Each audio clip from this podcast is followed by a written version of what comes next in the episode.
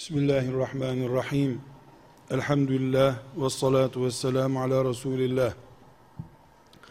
Pek değerli kardeşler, kıblegah evler diye bir başlık kullandık. Gayet rahat anlaşılıyor ki, evlerimize bir nitelendirme getirmek istiyoruz. Evlerimizin kıblegah olmalarını istiyoruz. Kıblegah insanın Kabeleştirdiği yönünü gösteren simgesi demektir. Bir Müslümanın evini kıblegah edinmesi sabah namazı için gittiği, cuma namazı kıldığı cami gibi kutsiyet kazandırması demektir.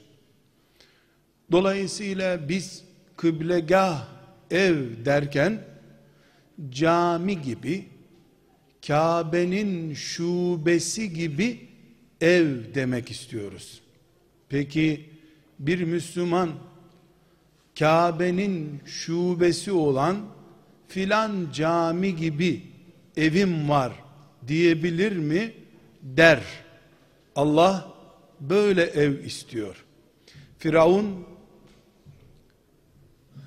Musa aleyhisselamı ve ona iman edenleri iyice köşeye sıkıştırdığında artık Musa aleyhisselam naçar kalıp ne yapacağını nasıl insanlara Allah'ı anlatacağını bilemeyince etrafındaki iman edenlerle beraber çaresiz kaldılar. Allah Musa aleyhisselama ve kardeşi Harun aleyhisselama çare olarak yani Müslüman Allah'a iman eden insan olarak hiçbir şey yapamaz duruma geldiklerinde asıl çarenin evlerini kıblegah edinmeleri olduğunu söylüyor Kur'an-ı Kerim'de tembih etmiş. O zaman evlerinizi kıblegah edinin. Bu da size müjdemiz olsun buyuruyor Allah. Demek ki Müslüman Kabe'nin şubesi durumundaki mescidler, camiler gibi evlerde oturur. Camileri su bassa da işgal güçleri, firavunlar, tağutlar yok edecek olsalar da ahır olarak kullanacak olsalar da tuz deposu yapacak olsalar da Müslüman kıblegah edindiği eviyle Allah'ın rızasını kazanıp Musa aleyhisselamın samimi dostları arasına katılacak kadar büyük bir iş yapabilir. Bunu Kur'an'dan öğreniyoruz. Bizim evlerimiz kıblegah olduğu zaman sokaklarımızın berbat olmuş olması bizi berbat etmez. Evlerimizi kıblegah edinebilirsek biz ticarette, siyasette veya filan arenada sözümüzün geçmiyor olmasından dolayı biz mümin kimliğimizi kaybetmeyiz. Çünkü Firavun gibi insanların aldığı nefesleri sayan ve insanların hanımlarının rahmindeki çocukların yaşayıp yaşamaması ile ilgili kararı verme yetkisini kendinde gören yeryüzünün ağır zalimi bile kıblegah edinilmiş evlere hakim olamadı. Evlere zulmünü oturtamadı. Böylece Allah'ın yetiştirmek istediği ümmeti Muhammed fitanın fidanına da insanlığın kurtarıcısı bir ümmete de örnek çıkmış olmaktadır. Hiçbir zaman insanlar sokakları yüzde yüz Allah'a teslim edemezler. ticareti yüzde yüz faizden kurtarmak mümkün değildir. Medine sokaklarında da, Medine pazarlarında da, Peygamber aleyhisselamın sağlığında bile, gizlide olsa, münafıkça yürütülmüş eylemler şeklinde de olsa, ticaretin ve sokakların Allah tarafından beğenilmeyen yönleri olmuştur. Ama Ebu Bekir'in evi yüzde yüz kıblegahtı. Ali bin Ebi Talib'in kurduğu ev Allah'ın nazargahıydı. Kabe'nin şubesi gibi minaresi olmayan ama camileşmiş evlerde yaşadılar. Böylece Allah'ın rızasını kazandılar. Devlet kuramadan, İslam'ın bayrağının olduğu günü göremeden Rabbine kavuşan Sümeyyeler, Yasirler, kerpiç bile olmayan evlerini cennet saraylarına çevirip gittiler. Çünkü mümin bir gün Allah'ın huzuruna çıkıp ben ne edeyim ya Rabbi bu sokaklara, bu caddelere, bu marketlere nasıl söz geçireyim ben diyebilir. Ama hiçbir mümin ne dünyada ne kıyamet gününde ben evimde ne yapacaktım ki? Evimi nasıl sana teslim ederdim ki Allah'ım diyemeyecektir. Çünkü müminin son kalesi evidir. Müminin yüzde yüz hükümran olabileceği burada başka söz geçerli olmaz. Allah'ın sözü geçerlidir diyebileceği yüzde yüz tapusu veya kontratı elinde olan yer evidir. Bunun için değerli dostlar bir örneği dikkatlerinize sunuyorum. Peygamber Efendimiz sallallahu aleyhi ve selleme Allah vahiy indirdiği zaman müşrikler yüzde yüz Mekke sokaklarına hakimdiler. Mekke sokaklarına da hatta ve hatta Kabe'nin içine bile hakimdiler. Kabe'nin önünde iki rekat namaz kılmasına bile sallallahu aleyhi ve sellemin izin vermediler.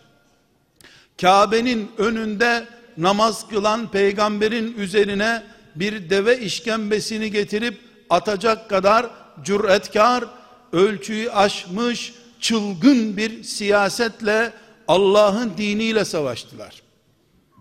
Bunun 13 sene sürdüğünü ve Müslümanların, müminlerin hiçbir şekilde sokağa çıkıp Allahu Ekber diyemediklerini, Ömer Müslüman olunca dayanamayıp şöyle bir Allahu Ekber diye bağırayım diyerek Kabe'ye doğru koştuğunu, bunun da münferit bir olay olduğunu, bütünleştirilip her gün böyle bir miting yapamadıklarını hepiniz biliyorsunuz. Eğer 13 senede sokaklara çıkıp ben müminim, ben Allah'a iman ediyorum diyen herkes kırbaçlanıp Bilal örneğinde olduğu gibi taşların üzerine yatırılıp değirmen taşı gibi çevrildiği bir ortamda 13 sene sonra dünya tarihinde örneği olmayacak bir şekilde yeryüzünün en büyük devletlerinden birisi olan İslam devleti Yesrib'de kurulduysa biz bir soru sorarız kendi kendimize.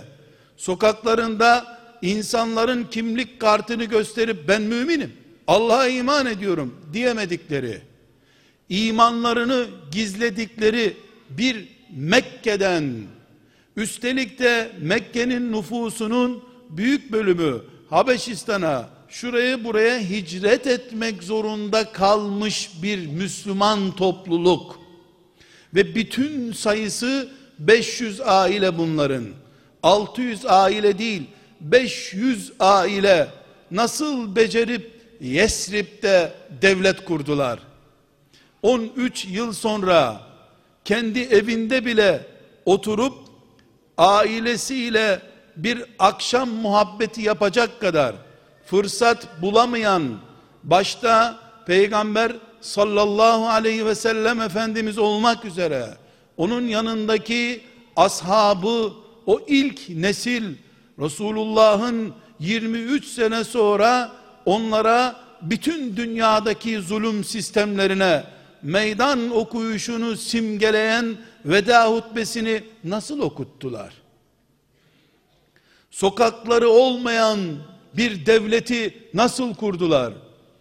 Ticareti olmayan, parası olmayan, askeri olmayan, bürokrasisi olmayan bir 500 aile nasıl birleşip üstelik de başkalarının yönetimi altında olan Yesrib'de Allah'ın Kur'an'ının devlet olacağı bir sistemi nasıl kurdular? Cevap Mekke sokaklarında kırbaç yediler.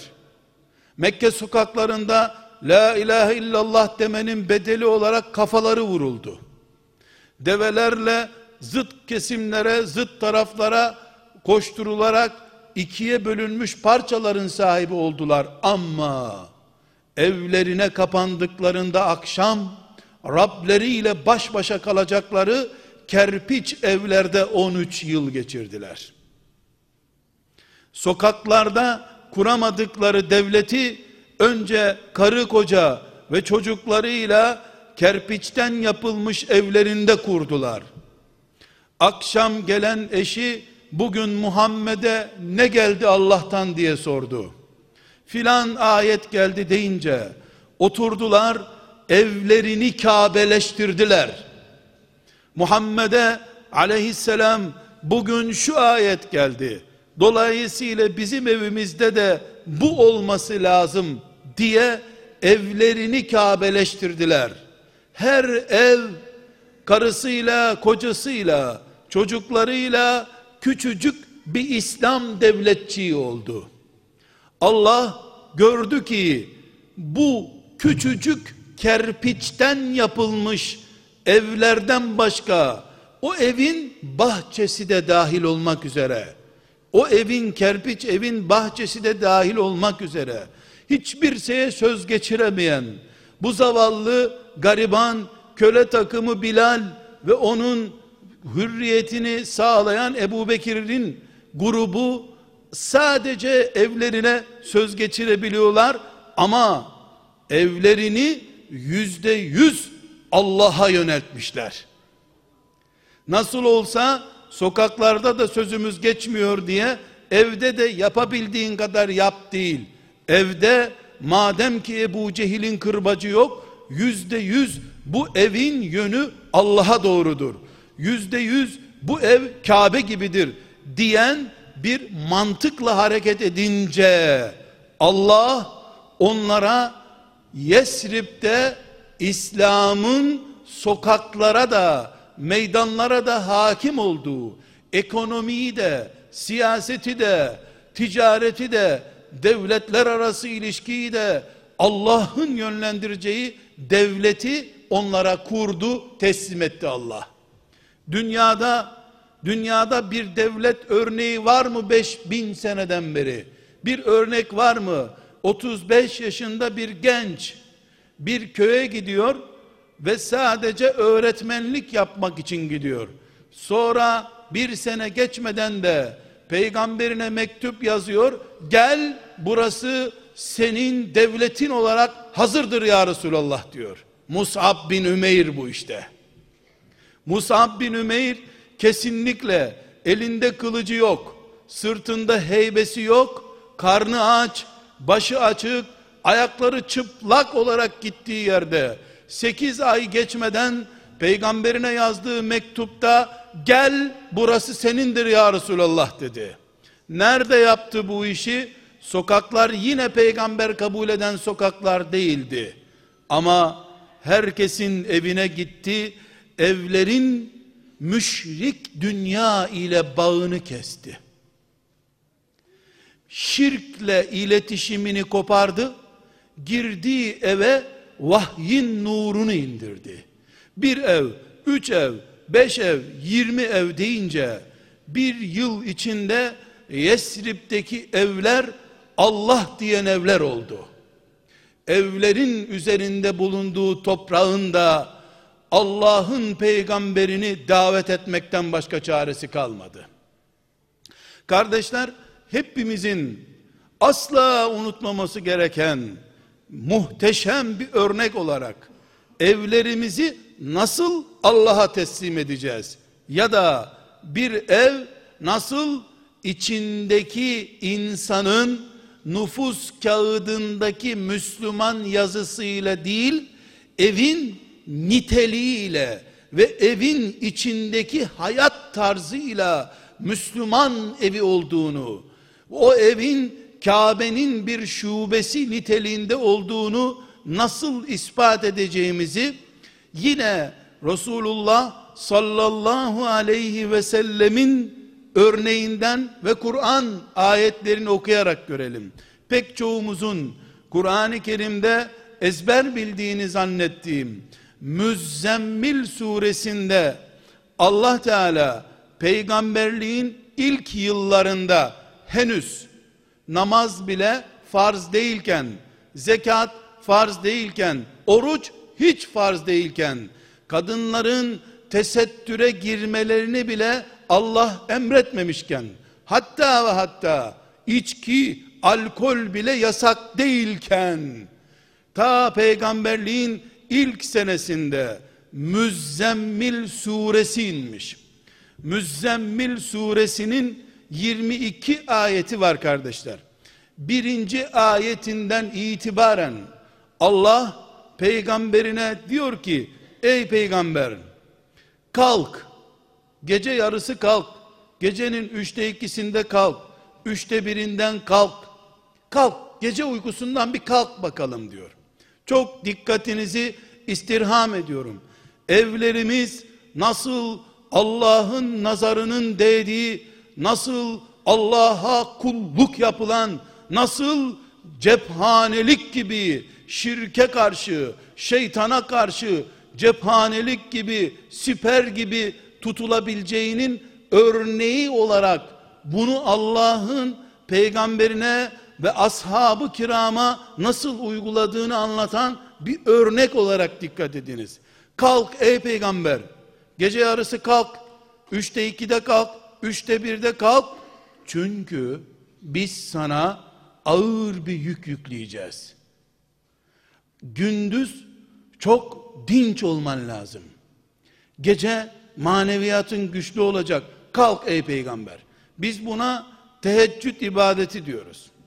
Kardeşler bu emirden sonra Peygamber aleyhisselam ve ashabı sizin de bildiğiniz gibi gece ibadeti yapmaya başladılar.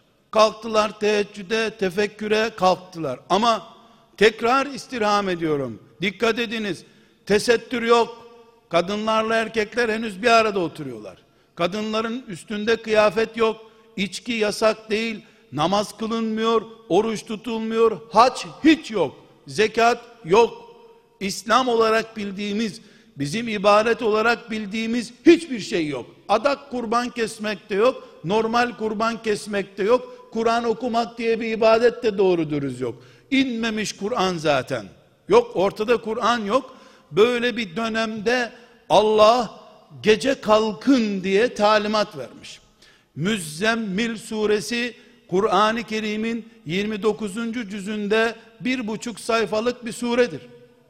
21 ayetinde Allah bu davanın büyük din davasının Muhammed Aleyhisselam'ın başını çektiği ahlaklı insan, faziletli insan, haram yemeyen insan, Allah'ın adını yüceltmek için yaşayan insan yetiştirme davasının nasıl başladığına dikkat ediniz. Kalk diyor. Sonra ayetler diğer ayrıntılara girip duruyor. Bir yıl sonra, bir yıl sonra 22. ayeti iniyor bu surenin. O ayette Allah diyor ki dikkat ediniz 365 güne yakın zaman kalk gece kalk Rabbini hatırla gece talimatı izlenmiş de sonra o surenin son ayetinde Allah buyuruyor ki ey peygamber Rabbin gördü ki sen ve yanındaki müminler gece kalktınız. Bu işi becerdiniz. Şimdi alın Kur'an davasını yürüyün Allah buyurdu. Bundan filan tarihteki Müslümanlar olarak bize ne çıktı? Şu çıktı. Kur'an bir dava mı? Evet. Bu Kur'an davası çocukları Kur'an kurslarına götürme ile başlamamış. Kızları tesettüre büründürmekle başlamamış. İşte Kur'an Kur'an'ın kendisi bu davanın şimdi Kur'an'ı okuyun. Kur'an'la yola çıkın. Ticaretinize devam edin diyor Müzzemmil suresi. Ama bu barajı ne zaman geçmişler? Ne zaman şimdi hak ettiğiniz Kur'an davasını denmiş? Uyku disiplini sağlayabildiklerini ispat ettikleri zaman. Demek ki hafız olmaktan önce, demek ki hacca gitmeden önce, demek ki tesettüre bürünmeden önce, müminin hayatını ki hayatın en yoğun bölümü uyku bölümüdür.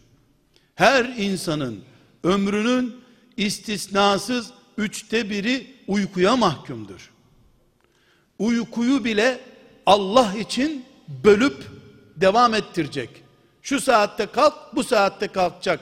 Sistematiği oturtabilen mümin Allah'ın izniyle Kur'an davasını omuzlayıp yeryüzünde ümmeti Muhammed diye bir Muhammed ümmetinin neşvunema bulmasını, çiçek açmasını sağlayabilecek bir nesilmiş demek ki. Uykuyu tekrar gözden geçirelim. İnsanların insanların lokanta diye bir yerde evdeki yemek ihtiyaçlarını gidermeleri mümkündür. Kaplıca'da diye bir yerde, Kaplıca diye bir yerde banyo ihtiyaçlarını gidermeleri de mümkündür. Ama evdeki uyku asla başka yerde giderilemez. Uyku evin simgesidir. Kapısı kilitlenince rahat uyunulacak yere ev denir. Bizim kıblegah evimiz yani Allah ile baş başa kaldığımız yerimiz olan camilerden daha önceki yerimiz olan evimiz uykumuzun bile Allah'a göre ayarlandığı yerin adıdır. Eğer bir yer uykusunda bile ki uyku insanın kendisini kontrol edemediği yüzde yüz kendine göre iş yapamadığı bir zaman diliminin adıdır. O dilimde bile Allah'a göre kalk dediği zaman kalkılan, uyuyabilirsin dediği zaman uyunan bir zaman haline getirilebiliyorsa o evde sofra zaten helal sofrasıdır. O evde zaten Allah'ın yasak ettiği bir şey yok demektir. Kardeşler tekrar başlığımıza dönebiliriz. Biz kıblegah evlerin insanları olursak eğer yani Allah bizim evlerimizi ona teslim ettiğini görürse bizim evlerimizde Allah'ın razı olmayacağı bir iş asla yapılamaz diye ispat edebilirsek Allah Teala'ya camilerimiz olmasa bile Kur'an kurslarımız olmasa bile biz Sümeyyeler gibi Allah'a kavuşma imkanına sahibiz. Çünkü Sümeyye ve eşi Yasir bir kere Kabe'nin önünde sesli veya sessiz Allahu Ekber diyemeden bu dünyadan şehitlerin sultanları olarak Allah'a gittiler. Nice insanlar da her sene defalarca umre hac yaparak Kabe'nin etrafında turlar attıkları halde nere gittikleri meçhul bir ahirete gittiler. Biz evlerimizi camileri aratmaz yer yapmak zorundayız. Bu da evlerimiz kurulurken her evin çatısına minare yapmak demek değildir. Bu evlerimizde imam odası, müezzin odası, abdestlikler, cami tuvaletleri bölümü yapmamız demek değil. Böyle gülünçlüğe gerek yok. Hangi evden söz ediyorum? Tuvaleti olan, banyosu olan, yatak odası olan, oturma odası olan, perdeleri, pencereleri olan, misafir odası olan evden söz ediyorum. Bildiğimiz evden söz ediyorum. Evin betonunu tarif etmiyorum. İçindeki insanların kafalarını tarif ediyorum. O evde niçin yaşıyorlar? O evden nereye gitmek istiyorlar? O evde kimin ne dediğine nasıl dikkat ediyorlar? O evde Allah bu işten razı olmaz dendiğinde hangi refleksi gösteriyorlar? Komşular ne der deyince hangi refleksi gösteriyorlar? Kıblegah evin sembolü budur. Aziz kardeşler, evlerimizi kıblegah yapmayı becerebildiğimiz zaman sağanak sağanak Allah'ın rahmeti bize inecek demektir. O zaman ne kapitalizm, ne liberalizm, ne siyonizm, ne de dünyanın hiçbir gücü Allah'ın izniyle bizi Rabbimizden koparamayacaktır. Firavun bütün sarayındaki haşmetiyle, zulmüyle, despotluğuyla Allah diyen bir kadının evinde Musa'nın doğmasını engelleyebildi mi? Allah İsrail oğullarını İsa aleyhisselamla terbiye etmek istediği zaman Hanne kadının Rabbine adadığı çocuğun doğmasını hahamlar engelleyebildiler mi? Allah'a teslim olmuş bir ev Kabe'dir. Öyle bir ev medresedir. O evde okuma yazma, Kur'an okuma bilmeyen insanlar bile alimlerden ve şehitlerden geri kalmayacak bir nitelikle Allah'a kavuşma imkanına sahiptirler. Aziz kardeşler, tekrar ediyorum. Bu evler, şu kıblegah dediğimiz evler, sabaha kadar namaz kıldığımız evler değildir. Hanımlarımızın içinde çarşaflı dolaştıkları ev demek değildir. İçinde zevkü sefa yapılmaz ev değildir.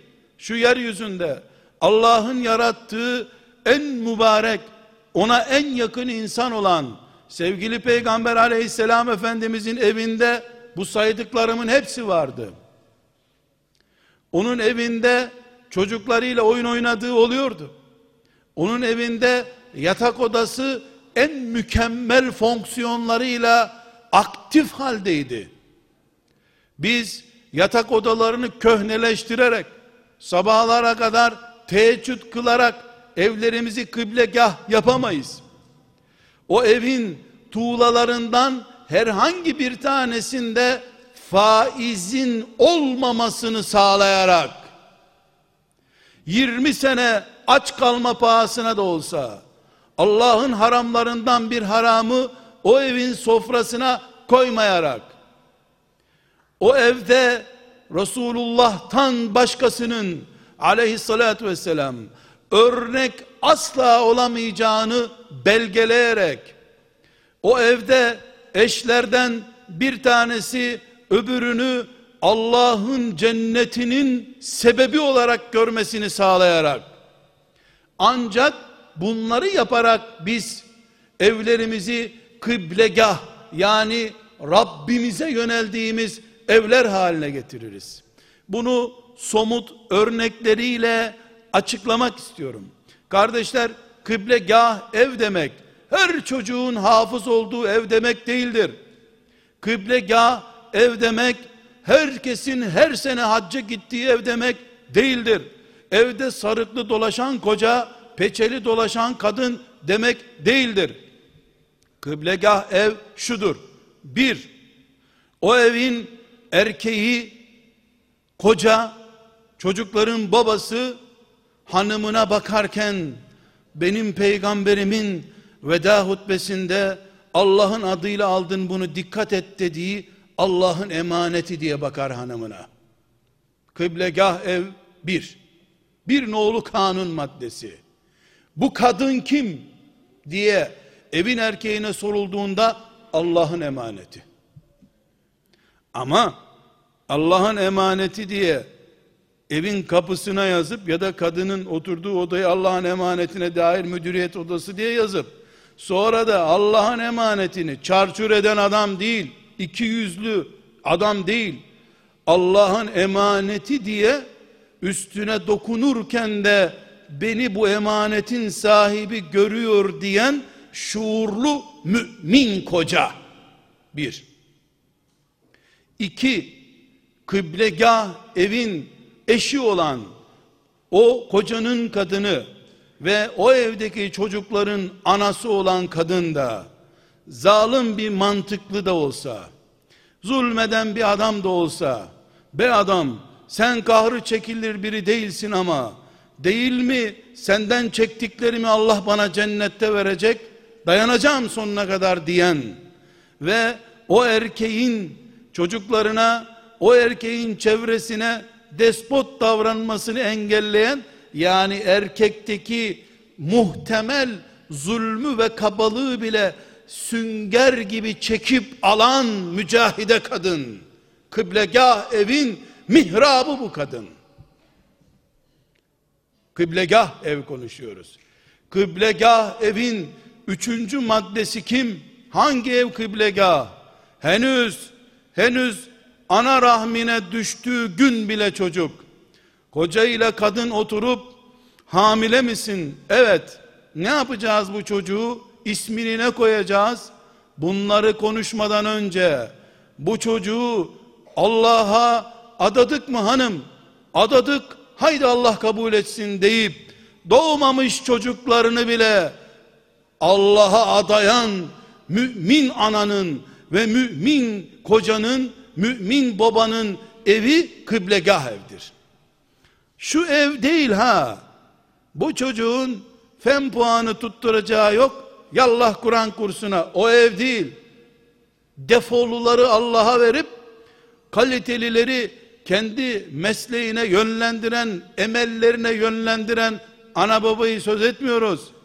En iyi çocuklarını Allah'a adayan, doğduğu zaman o çocuğun üzerine tutarken bile bizim değil ki, bizim değil ki Allah'ın bu diyebilen anne ve babadan söz ediyoruz. Kıblegah, evin çocuğu bu çocuk. O çocuk sonra Nemrut kadar hain, zalim biri olsa bile onların yapacağı bir şey yok. Onlar adamışlardı. Bizim değil zaten. Rabbim bu senin demişlerdi. Ama çocuğu büyütürken de bunu ispat etmişlerdi. 7-8 yaşına gelmiş kız çocuğunu gelinlik gibi şeylerle sokaklarda dolaştırarak bunu da Allah'a adadık diye iki yüzlülük yapmamışlardı. Samimi, gayretli, ellerinden gelen her şeyi yapıyorlar ve çocuklarını Allah'a adıyorlar. Ve o ev yani kıblegah evin dördüncü duvarı, dördüncü direği, o ev mümin kardeşlere açık bir ev filan yerdeki mümin kardeşler depreme uğradığında evdeki eski kullanılmayacak eşyaları yuha kamyona doldurup gönderen cömert ev değil. O cömertten değil. Müminlere kapısı kilitlenmeyen ev. Beş, kıblegah evin beşinci maddesi, o evde Allah'ın razı olmayacağı bir şey için kapı açılmaz hiçbir zaman. Çocuk yetiştirmek, Allah'a adanmış çocukları büyütmek için engel olacaksa eğer, evin büyükleri bile, halalar, dayılar, amcalar bile ziyaretçi olarak dahi eve sokulmaz. Kıblegah bir eve giren herhangi bir poşetin üzerinde bir kadın çıplak veya yarı çıplak kadın resmi dahi bulunmaz. Çocuk bunu görür, örnek alır, Allah'a adadığımız çocuğu şeytana kaptırırız diye poşetlere bile sansür getiren evin babası, annesi, kıblegah, ev anası, babasıdır Allah'ın izniyle.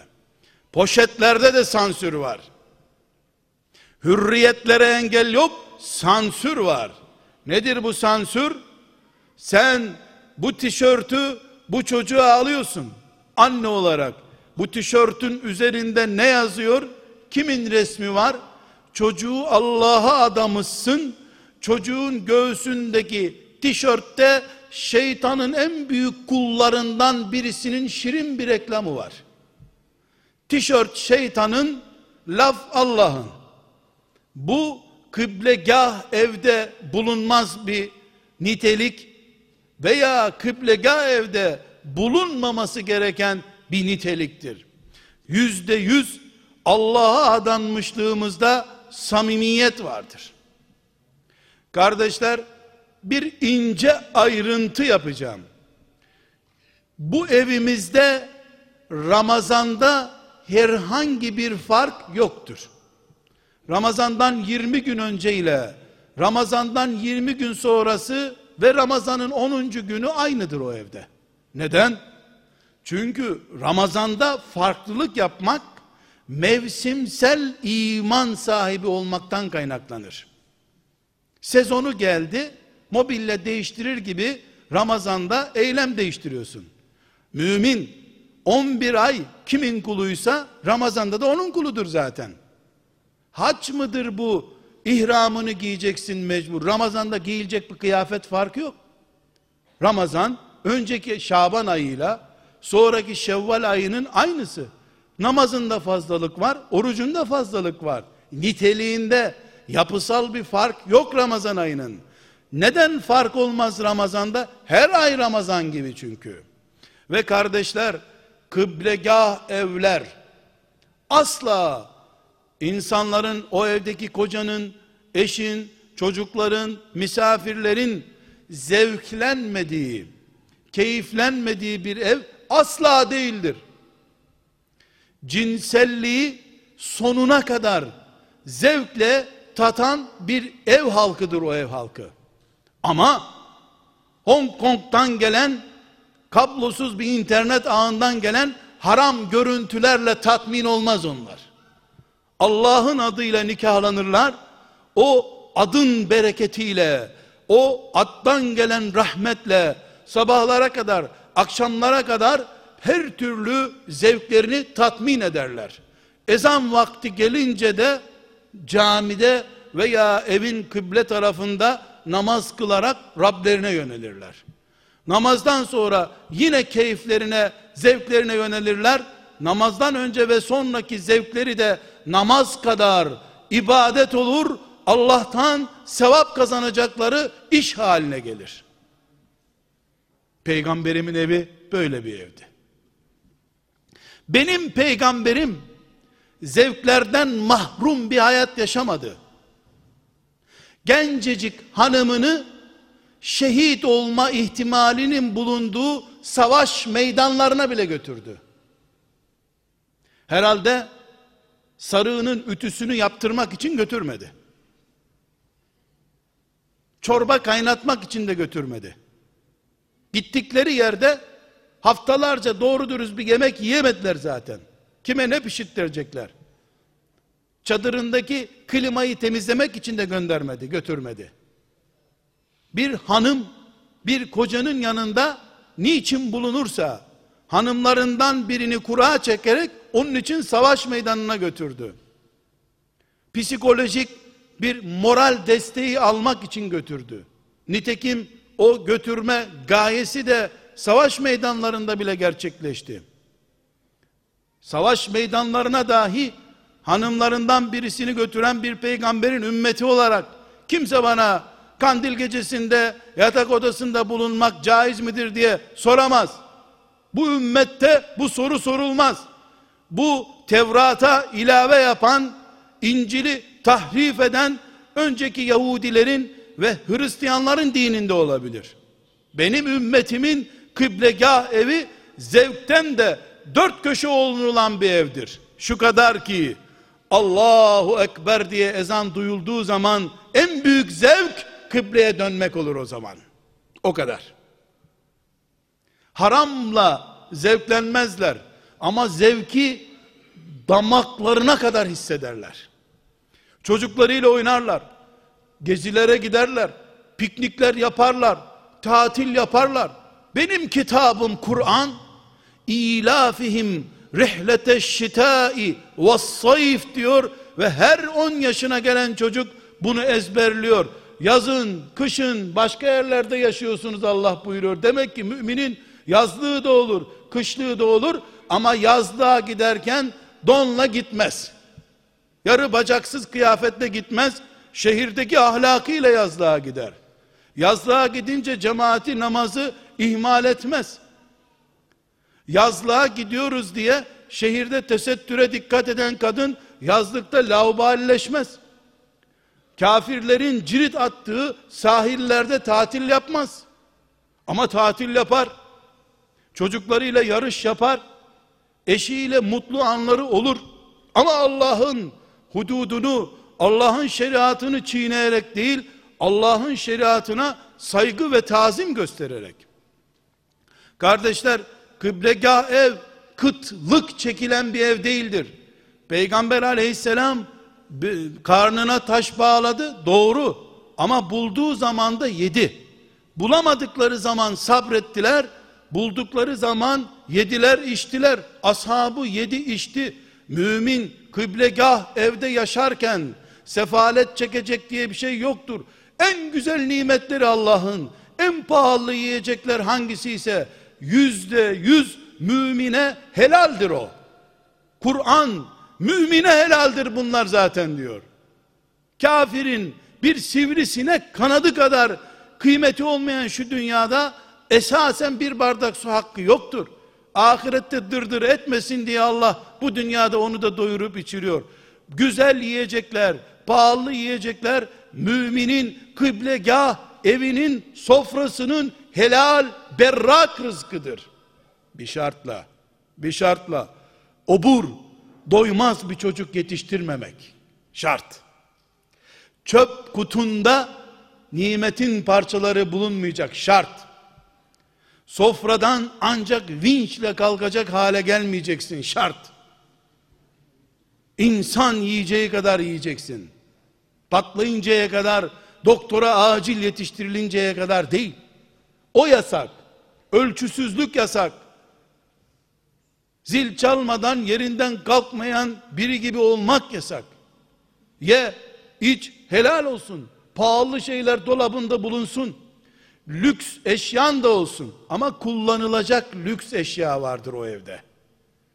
Müminin evi yırtık dökük perdelerden olması gerekmiyor. Kıblegah ev demek oturacak bir şey yok. Herkes hasırda oturuyor demek değil. En lüks binalarda, en sağlam binalarda en kaliteli malzemeyi kullanabilir mi mümin? Hiçbir şekilde haram değil. Bir şart çıktı orada var. Bu eşya bu evde ne işe yarıyor sorduğunda valla mobilyacıya gittik şunu alırken bunu da alır mısınız dediler aldık deyip boşu boşuna ticareti zevk için yaptığını gösterme bana. Bu şunun içindir. Havayı temizliyor de. Bu perde ne içindir sorusuna cevap olarak de ki dışarıdan görüntüyü kesiyor. De ki dışarıdan güneş çok geldiğinde güneşliktir de. Bu dördüncü perde nedir dediğimde perdeyi koruyan perdedir deme bana.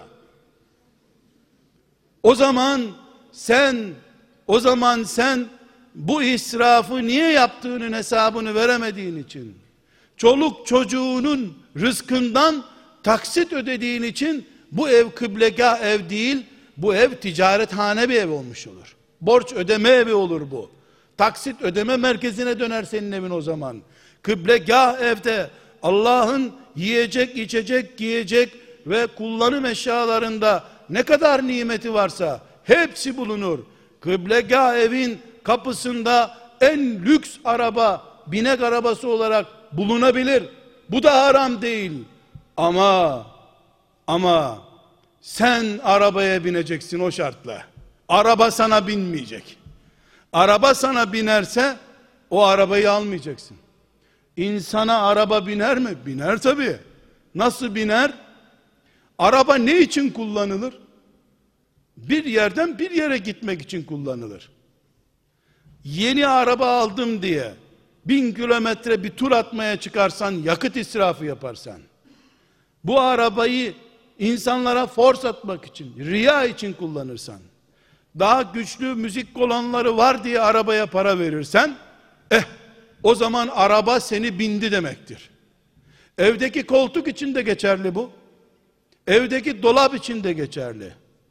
Sen dolabı kalbine koyma. Dolabın içine bir eşya koy. Kardeşler, kıblegah ev içinde Allah'ın adının yüceltildiği bir evdir. O evde müminlerin aleyhine konuşulmaz. O evde kafirleri övemezsin. Kafirlerin ismini anamazsın. Çünkü nasıl camide Ebu Bekir'in adı yazar da Ebu Cehil'in adı yazmaz duvarda? Olur mu? Ebu Cehil'in adı yazar mı? Mesela diyebilir miyim? Caminin duvarında Ebu Bekir radıyallahu anh Allah ondan razı olsun diyor kıblesinin duvarında. Şuraya da Ebu Cehil yazıp Allah belasını versin demek için yazayım desem ne denir bana? Bela vermek için bile olsa o ismi buraya yazma denir. Camide olur mu böyle bir şey? Kıblegah ev yani Kabe'nin şubesi haline gelmiş olan bir evde de Ebu Cehillerin hangi versiyonundan olursa olsun adı anılmaz. Onların adının şanının bulunduğu gazetede o eve girmez. O evde teknoloji bulunur mu? En alasıyla bulunur. İnternet hattı da bulunur. Televizyon kanalları da bulunur. Onun da bir şartçığı var. Kudretin varsa onları kontrol etmeye. Teknoloji düşmanlığı Müslümanlık değildir. Teknoloji düşmanlığı da Müslümanlığı bir gereği olarak karşımıza çıkarıldığında bu bizim hatamız olur. Böyle bir şey yok ortada. Teknolojinin sürüklediği çör çöp olmakta sıkıntı var. Kudretin varsa şu saatten şu saate kadar ancak şu ve şuna bakabilirsin. Annene babana karşı hatanı yapmadan, çocuklarına karşı ihmalkar olmana sebep olmadan kullanabiliyorsan, namaz vaktini geçittirmiyorsan, harama, çirkine, ahlaksızlığa bakmıyorsan, reklamların kölesi olmayacaksan, televizyonda kullan, 40 kanallı televizyonun da olsun, internette kullan, ne kullanırsan kullan. Ama seni internet kullanacaksa, sen kocalığını, hanımlığını, oğulluğunu, babalığını, komşuluğunu unutacaksan televizyon yüzünden, internet yüzünden, kıblegah evde böyle şeyler olmaz. Kardeşler, kıblegah ev, evin kendisi bile ellerini açmış gibi Allah'a dua edilen bir evdir. Sadece hastalananlar için dualar yapılan, cenazeler için Yasinler okunan bir ev değildir. Kıblegah bir evden bir cenaze çıktığında o evde hatim töreni yapılmaz. Çünkü bir evde cenaze çıktı. A şahsı evde öldü. Komşular toplanıp burada Yasin okuyalım niçin yaparlar? Tütsü gibi bir şey bu. Hani nasıl bir hastalıktan sonra hijyenik kolonya döküyorlar filan mikrop temizlensin hastalığın işte çamaşır suyuyla filan temizleniyor ya. Bu o evde esasen Kur'an ruhunun bulunmadığından gitmişken arkasından hem temizlik hem de onu da tatlı göndermek için okumak gibi bir şey. Ashab-ı kiramın yapmadığı hiçbir işte bizim için hayır yoktur. Ashab-ı kiram kimsenin arkasından Kur'an okumadılar. Çünkü her ölen onlardan, her Rabbine kavuşan zaten Kur'anlı günler, Kur'anlı geceler ve Kur'an heyecanıyla Allah'a gitmişlerdi. Öldükten sonra mı Kur'an'ı hatırlıyorsun? Duyarken adam Kur'an'a vakti yoktu. Kulakları tıkandı, taputa kondu. Adamın arkasından Kur'an gönderiyorsun. Kabloları kopmuş, hattı kesilmiş adamın. Kardeşler, bizim kıblegah evlerimiz, ölüler için Kur'an okunan değil, diriler için Kur'an yaşanan, Kur'an dinlenen yerlerdir. O evler kıblegah evlerdir. Aziz dostlar, değerli kardeşler, sadece Müslümanlar olarak bizim değil, hiçbir dine iman etmeyen, dinsizim diyenlerin bile umudu bu evlerdir. Musa inşallah bu evden çıkacak. Kıblegah evden çıkacak. Hiçbir güç, hiçbir zulüm mekanizması ümmeti Muhammed'in karısıyla, kocasıyla, çocuklarıyla, komşularıyla bir gece yarısı evlerine kapanıp da Rabbimiz bize rahmet indir demesini asla engelleyemeyeceklerdir. Camilerimizi bile kapatabilirler. Medreselerimizi kapatabilirler. Baş başa kaldığımız yatak odalarımıza da sansür getiremezler ya. Onu da yapamazlar ya. Son kalemiz, son umudumuz evlerimizdir. Allah'ın izniyle okullar, çarşılar, alışveriş merkezleri ahlaksızlık fırtınaları estirdikçe biz çocuklarımızı evlerimizde koruma altına alıp yavrum biz ümmeti Muhammediz. Yalan konuşmayız.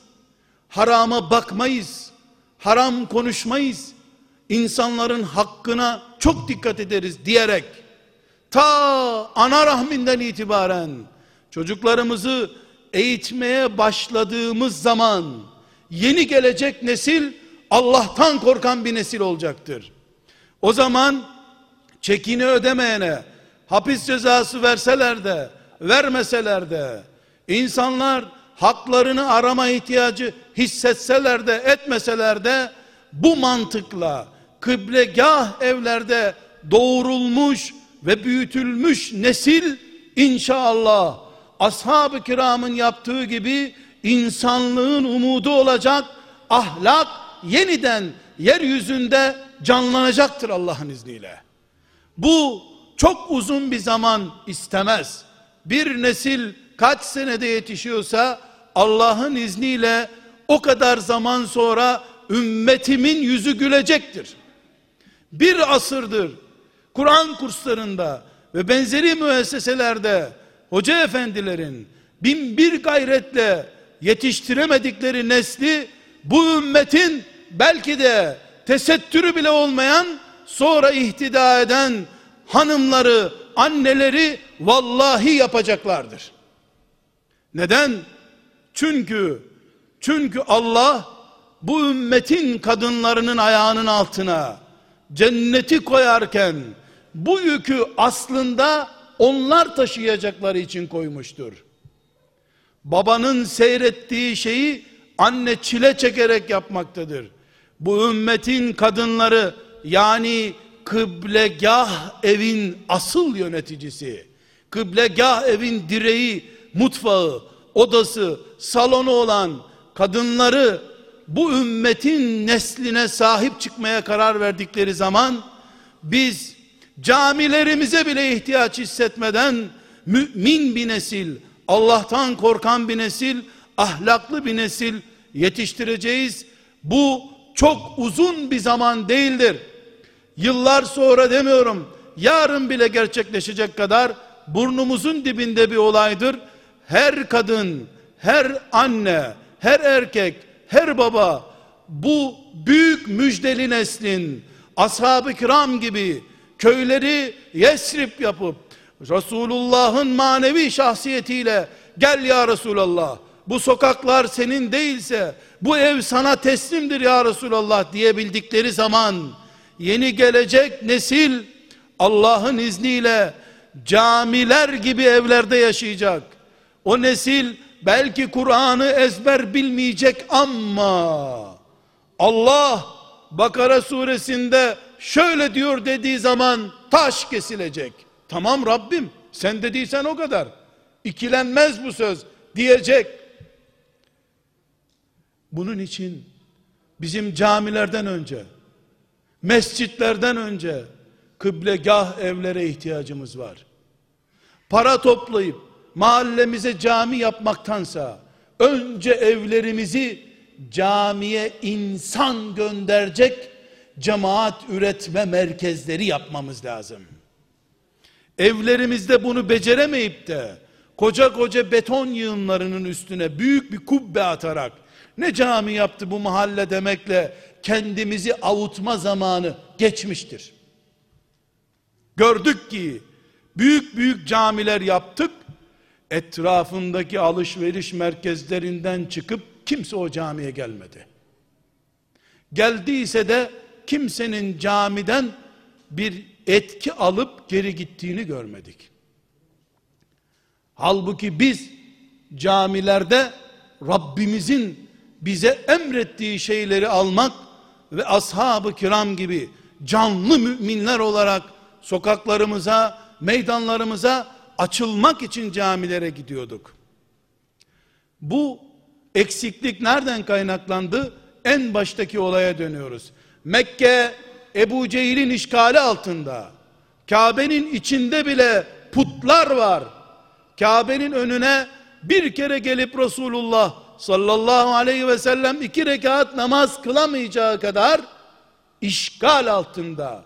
Ama Sümeyye ile Yasir perdesi bile olmayan bir evde öyle bir Allah dediler ki cennette soluklandılar.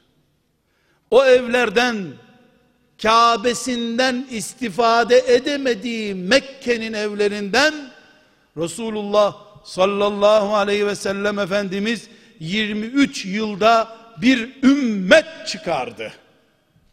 Büyük bir ümmet çıkardı. Kabe hiçbir iş görmedi. Yasir'in evi iş gördü. Ebu Bekir'in evi cihat merkezi gibi çalıştı.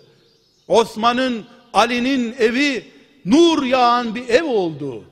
Biz de aynı şeyi yaparsak, sokaklarına hakim olamadığımız, Allah'ın sözünün cari olmadığı ticaret merkezleri yüzünden, kendimizi ticarette müminliğimizi doya doya hissedemediğimiz şu şehirlerde analar, eşler, babalar ve çocuklar olarak kıblegah yani Allah'a yönlendirilmiş evlerin sahibi olduğumuz zaman belki 13 yıl bile geçmeyecek kendimizi Yesrib'in Medineleştiği gibi bir pozisyonda hissedeceğiz.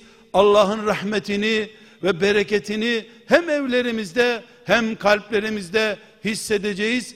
Ümmet olmanın zevkiyle inşallah Rabbimize kavuşacağız. Allah bu günlerimizi yakın etsin. Selamun Aleyküm.